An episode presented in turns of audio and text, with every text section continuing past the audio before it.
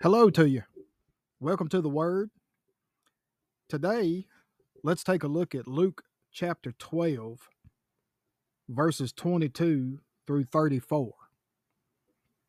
Now, in my ESV, the English Standard Version, that section is entitled Do Not Be Anxious. And he said to his disciples, Therefore I tell you, do not be anxious about your life, what you will eat, nor about your body, what you will put on. For life is more than food, and the body more than clothing.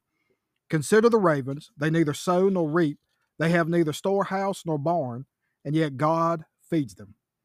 Of how much more value are you than the birds? And which of you, by being anxious, can add a single hour to his span of life? If then you are not able to do as small a thing as that, why are you anxious about the rest? Consider the lilies, how they grow. They neither toil nor spin.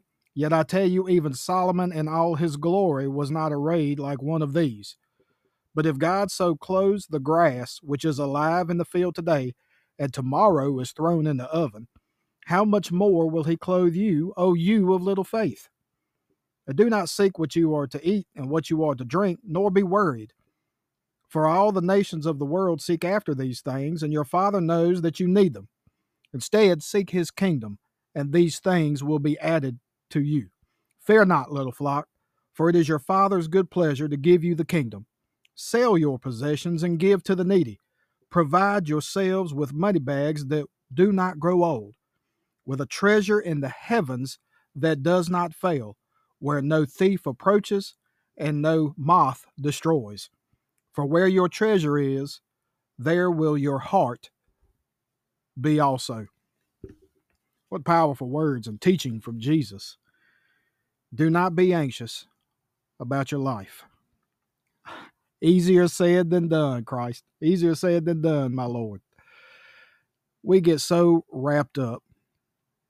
And I feel as though in America it may be a particular problem because we spend so much time chasing a dollar. And we're worried about how we're going to pay this bill. We're worried about how we're going to pay that bill. Jesus goes so far as to say, sell all you have and give to the needy. He's trying to make a point to us. Makes a very strong point. Don't be anxious. In the words of Abraham, if we remember when uh, the Lord told him to, to sacrifice his son, Isaac asked, Where's the sacrifice? Where's the where's the lamb? Where's the ram? And Abraham said, depending on your translation, my son, God will provide. Jesus wants us to understand that he does care for our needs. You say, well, well, Tim, why why the people that that believe or have Christ, why are they poor? Well, I don't have the answer to everything. But I think as we draw closer to Christ and do more of what Christ wants us to do, when we do more of God's will, number one, we become less concerned generally with what it is that we're worried about. If you fill your life with Christ, there's less room for other things uh, there was a, a, lesson series that we did at church. It's by Aubrey Johnson. Love more, sin less. Well, if you love more and you show Christ more, his point was in the book is that you have less opportunity to do the things that we're not supposed to be doing because we're filling it with the good things, right? And you fast forward to, to the epistles, and we see there that the apostle Paul tries to tell us to the to fill ourselves with the fruit of the Spirit. So if we are seeking the kingdom of God, all these things shall be added to you. Much of what we worry ourselves with will be taken care of.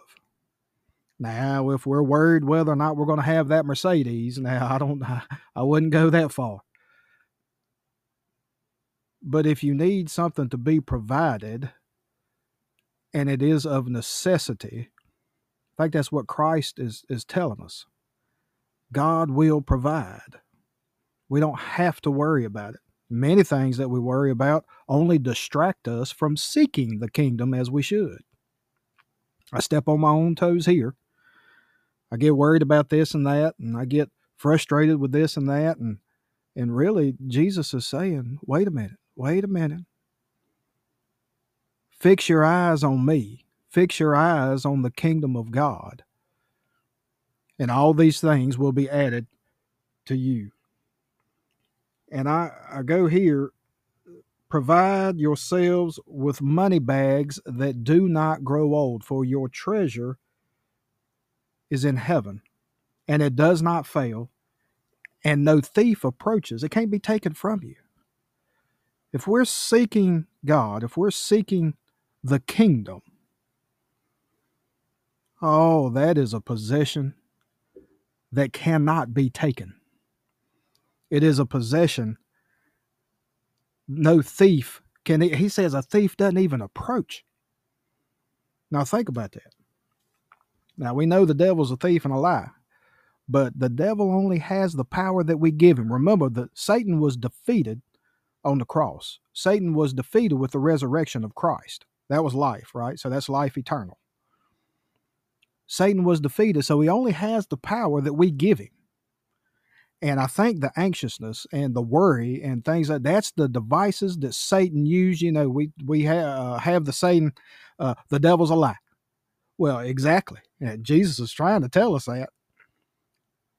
And we are captivated by our culture and we're captivated by the, the pretty thing, the trinkets. Fix our eyes on Jesus. Fix our eyes on a treasure that cannot be taken away, put our eyes towards God, lift our eyes to heaven, and we will be blessed. We will have a certain blessing here. Most importantly, we will have an eternal blessing in being with God and being with Christ forevermore. I hope this message finds you blessed, and I hope that you have a blessed day.